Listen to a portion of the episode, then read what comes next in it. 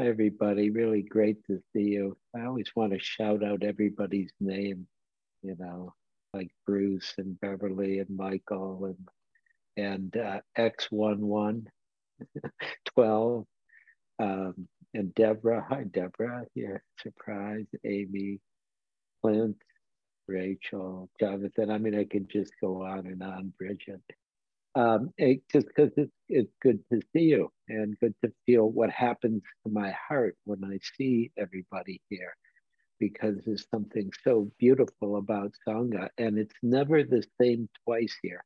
Like I don't know who's going to be here, who's going to, you know, even people tell me they're going to be here and then they're not here, and people don't tell me they're going to be here and then they show up, who I haven't seen in years for those of you who don't know, Deborah Coffin, her home was the first place that San Francisco Insight met some 30 years ago. And, uh, you know, she's still coming around. I mean, we must be doing something okay. And uh, yeah, so, uh, so really good to see you. And I'm going to give a talk. I think I titled the talk Surrender to Change, um, partly because that's what's happening here. I just moved, which is by why things are kind of chaotic here. Why I, I didn't even I don't, I know I brought a bell. I know I pulled it out. I don't know where I put it because we just moved yesterday. So everything has changed. You know, my inner interior world, my home has changed. This is a new home that we have. It's a beautiful home. It's great but but I don't know where everything is or how to turn on every light or where's, you know, how do you turn the heat on and off and things like that. And so I thought I would talk. Who was that?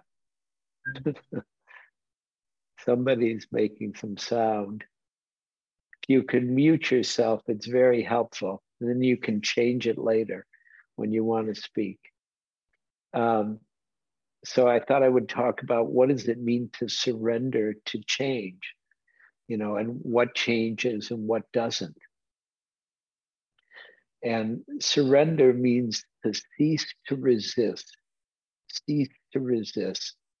And it's a beautiful understanding of our practice and what we learn how to do in meditation. We learn how to cease to resist the moment, but to open to it, to become aware of it, to wake up to it, and then to respond to it with all our capacities, whether we want to change things or not. To begin with, all change starts with opening to what's actually here. And of course, the, the word that's used in Buddhism about change is impermanence right? Impermanence is means to not be permanent. And that the word is actually anicca, which means impermanence, or is translated as impermanence. And and it's translated, it's got other names that are used, uh, impermanence, change, evanescence, which is a beautiful word, very sensual kind of fabric of reality. The evanescence of reality is always changing, the fluidity of reality. Uh, Ajahn Thanissaro always talks about anicca as it means inconstant, that nothing is constant, it's all changing. And it's true not only um, in the meditation, but it's true in every part of our experience. And it's one of the hardest things to really come into harmony with. Uh, uh, the fact that everything changes and everything is inconsistent, as he says, or everything is fluid. Um, and that all things, body, heart, mind, bigger reality. Everything is in a continuous state of change, all subject to rising, appearing for a moment or a while, and then changing.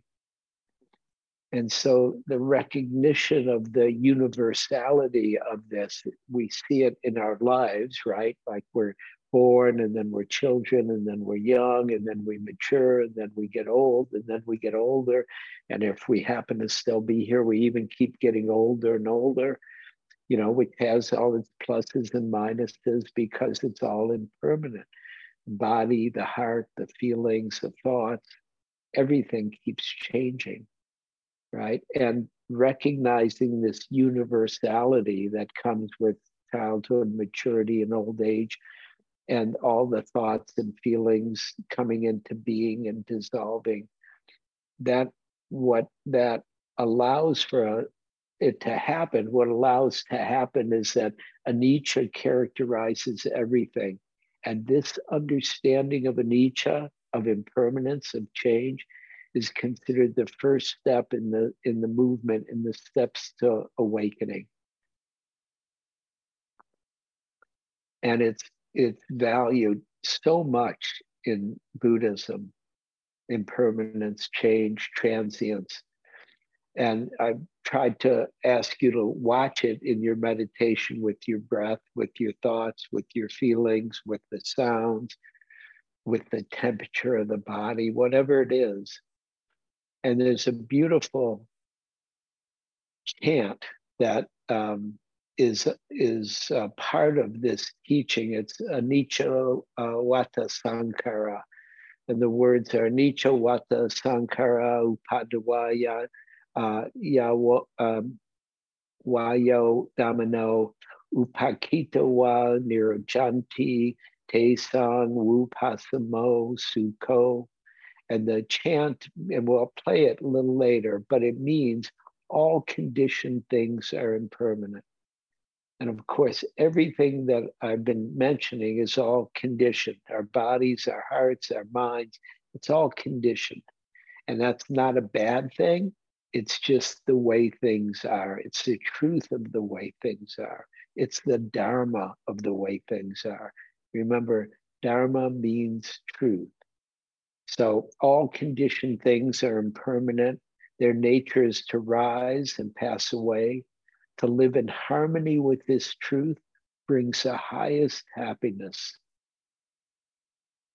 And we'll see what we can discover about the potential to come into harmony with this, what, what in Buddhism is called the highest happiness. And it's a very, we're in a very interesting time at this period of reality. I, I was reflecting as I was thinking about the talk about the last three years, just the last three years since COVID 19 showed up. Like, did anybody have any idea COVID 19 was going to come? Uh, I didn't. I didn't even have a clue we could have anything like that, even though something similar had happened 100 years ago with the influenza that came to America and maybe other countries, because it happened then. And there was some very similar um, um, experience but we didn't know about it. I didn't know about it and wasn't tuned into that reality. And COVID showed up. It was like, I didn't even believe it at first. I was like, no, no, they're making it up. I was like, you know, show me. And then it started showing us it was a real thing.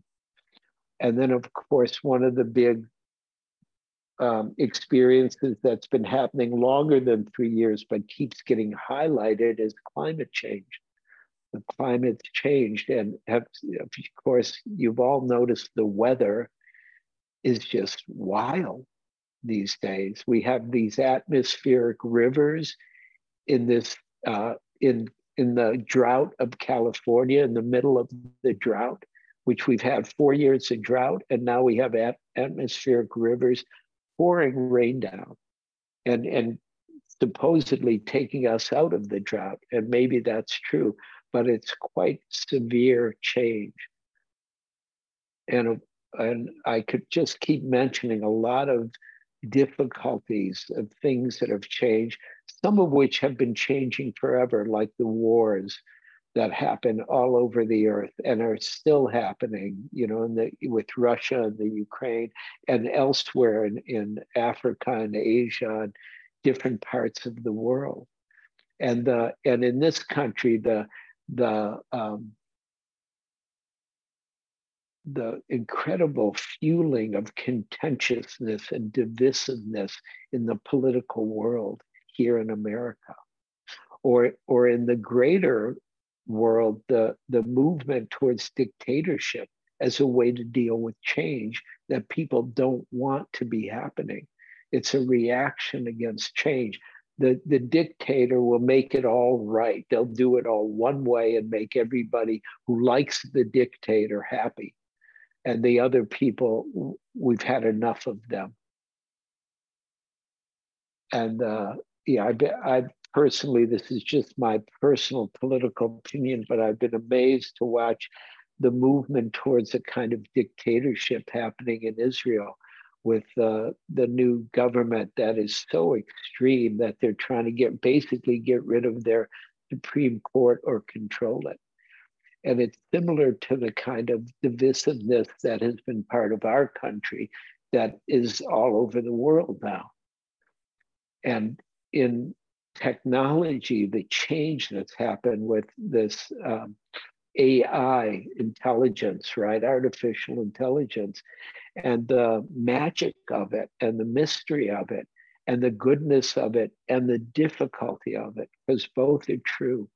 And I read a couple articles recently about how it's going to change our whole world totally, artificial intelligence.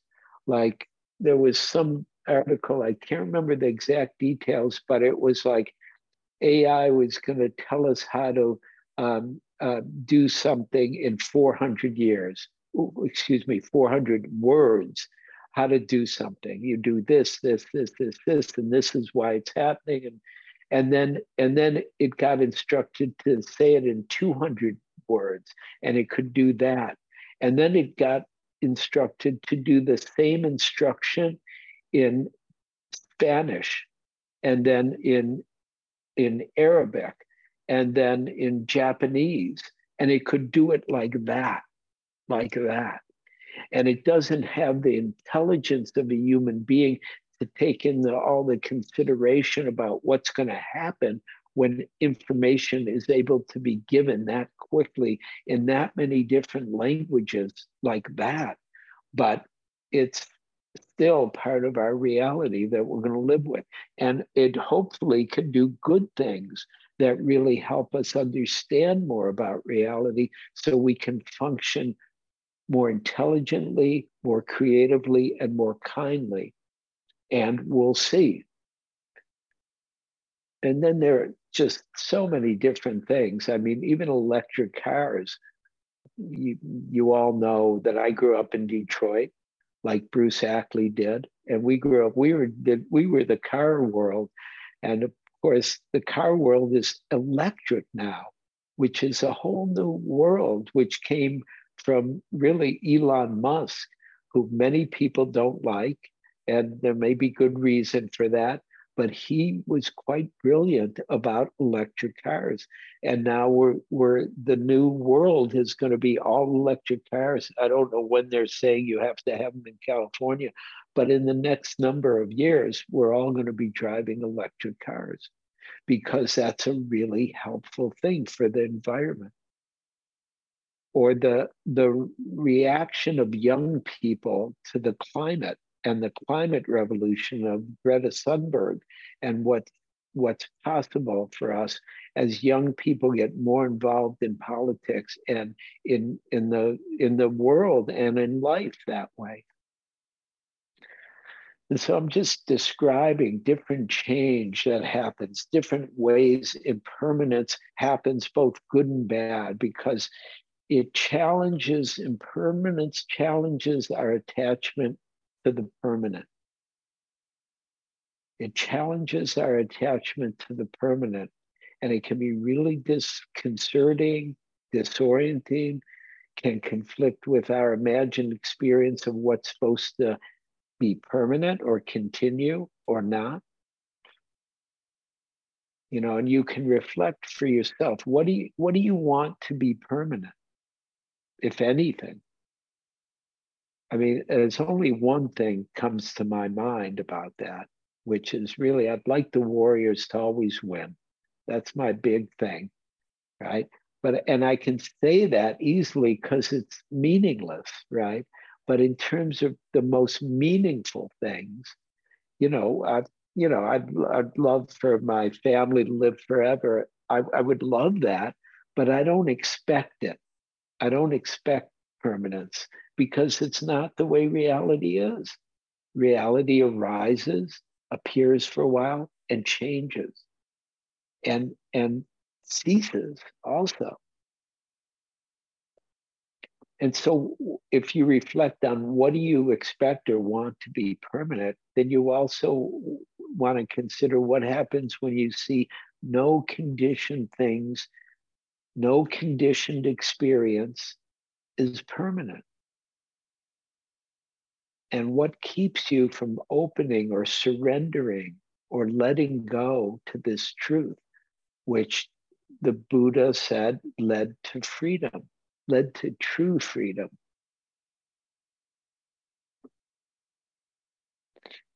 Hmm. And I mean, the the teaching of change of anicca of, of transience is right here, is right here where you're sitting, right? We all have an identity and even our identities change, right? I mean, I, mine has many times. I mean, maybe I'll back up. First, what changes is size, shape, skin, hair, like, dislike. That all changes for each of us. And where we live changes as it has for me now. I lived 20 years in one place, great place, really good gone. I went back there last night. Pam and I went back together and we went through, and Grover too, the dog went too. And he was, he's like, what, what are we doing here? This is not my house, right? That's what he said. And then we went back to the old house and everything is gone. We were just making sure everything got taken or put away. And and it was like, oh, this is this is gone. This is this is not my house anymore. And it's not, it's, we haven't sold it yet, but we will. And uh, if anybody's interested, let me know. but, but, uh, but really, it, you know, it, it's over. That part of anicca, things change. Right. So where we live, work, where we play, and then personally, you know, I've had many different lives. I've said this before. I've done, I had a life in, as a hippie in street theater, as a musician in San Francisco, as a therapist, as a teacher here with SFI. And even SFI is changing.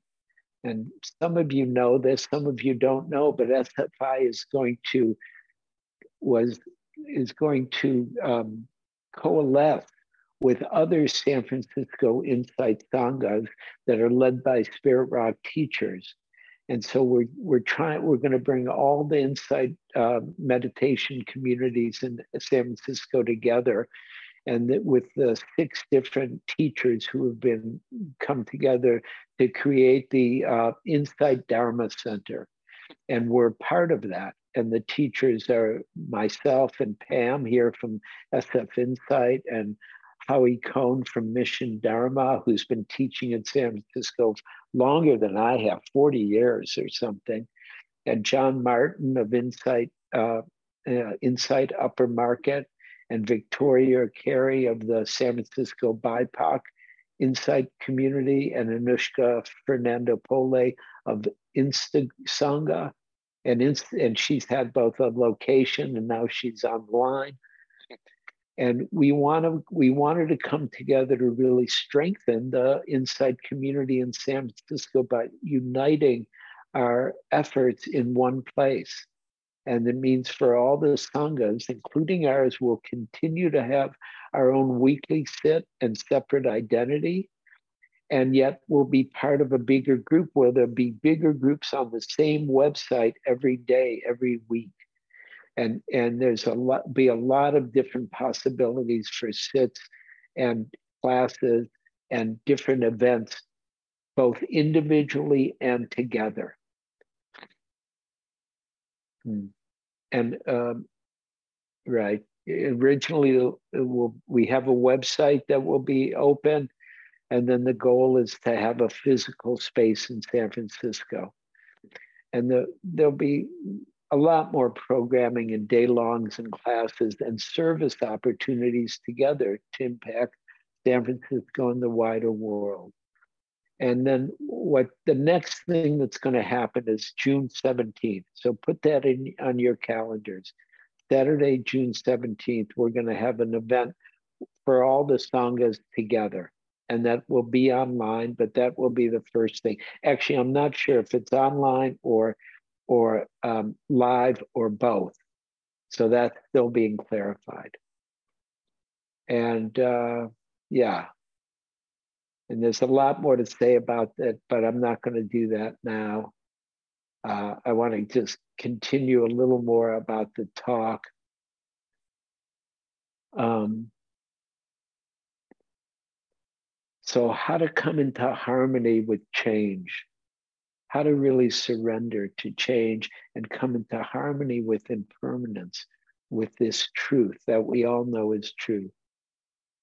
And it's really about letting go or unplugging our, from our assumptions and from our habits and, and from the way we, we expect things to be the same because nothing stays the same right? And it means not taking anything for granted, but actually appreciating, enjoying, delighting uh, um, the moment this moment of being alive because this is the only moment there actually is. And I say this over and over and over again because it's so hard to live that truth. Because we go to our minds in the past and the future and what could be and what should be and what, but actually we lose the the life of this moment, the aliveness and the and the magic and mystery of being alive. Hmm. Suzuki Roshi said that when he discovered no moment could be repeated, he was awakened. When he discovered no moment could be repeated, he was awakened. And so we're all learning to try to come into harmony with this truth. And I think about it in so many different ways. I, we had a friend over helping us unpack yesterday who'd had a really created a really good family, had a partner and children, and uh, and at some point something happened. We're still not clear, and she's not clear. We're not clear because we knew the whole. We know the whole family. Something happened with her husband, and he just left basically, and it wasn't clear why or what happened, but he was gone, and then and um, and um, and he stopped relating not just to her but to her to the kids and it was just horrible horrible horrible. And she kept thinking it's her fault. And she realized it wasn't her fault. Something's wrong with him but we don't know what it is. And but it's not like he's just um, uh, mentally ill and can't function. He's functioning he's even got remarried now but he doesn't really relate to his children. And and there's no clarity about what actually happened but something happened because change happens and we're not in control of it. And she kept feeling like it was her fault and then she said well who am i if it's not my fault? And that was even a bigger opening for her the, the impermanence of the usual identity to make things her fault. Mm. And so there's something about coming into harmony with the way are, which is coming into harmony with a bigger reality that's right here in the moment. And it's the doorway to classical mysticism, right? That everything is a oneness, even, even when there's the uniqueness of each moment, it's part of a bigger oneness. And the great the great poet Rumi said, Leave the circle of time and join the circle of love. Leave the circle of time and join the circle of love. And it's really about the magic of being and being everything appearing and disappearing on its own. And I'll read you a little quote from my one of my teachers, Hameed Ali, who said, as we realize that the form of the universe is in constant change, the form of the universe is in constant change, one of the main insights of all spiritual work arises. We understand that holding on to things, not wanting things to change, is a major source of suffering. From the perspective of the totality, change is neither bad nor good. From the perspective of our separate entityhood, we consider certain changes good and others bad. We call some of them death and some life, some pleasure and some pain. That this perspective necessarily and always involves suffering because it ignores the truth of the constant transformation of the totality. And I appreciate what Hameed said. The only disagreement I have is that I like to say they're both true. The individual reality is true. There is good and bad, right or wrong, liking and not liking. That's true. And there is also a bigger reality where it's all, there's a bigger understanding. All of reality is unfolding on its own, doing itself, and it's all one thing and coming into harmony with impermanence is coming into the harmony with the unity of reality. And it's really the paradox of duality and non duality, right? Oneness doesn't stay the same moment by moment. And how do billiard, ball, billiard balls move if they're one thing? But they move. If you hit the, if you point the cue and you hit the ball, it moves. But it's all one thing is happening together. Hmm. In in Sufism, there's uh, one of the teachers, Ibn Arabi. He calls creation the breath of the merciful. The breath of the merciful. The appearing and disappearing is the inhale and exhale of the merciful. You are born constantly. Hmm. So change, action, movement, transformation appear within the oneness of reality. It's a dynamic morphing as a unified field or fabric. And it's just like our bodies, right? Our bodies are one thing. Eugene is here. Miru is here. Sarah's here. Marsha's here. Heather's here. You can feel your body. It's right here. And it's made up of atoms, molecules, pattern that that continue a slightly different moment by moment. There's a pattern to the change. And but it's moving and changing.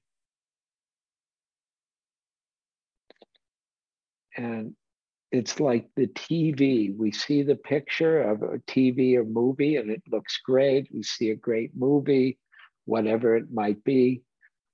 Um, there's a really great um, documentary called Fire of Love.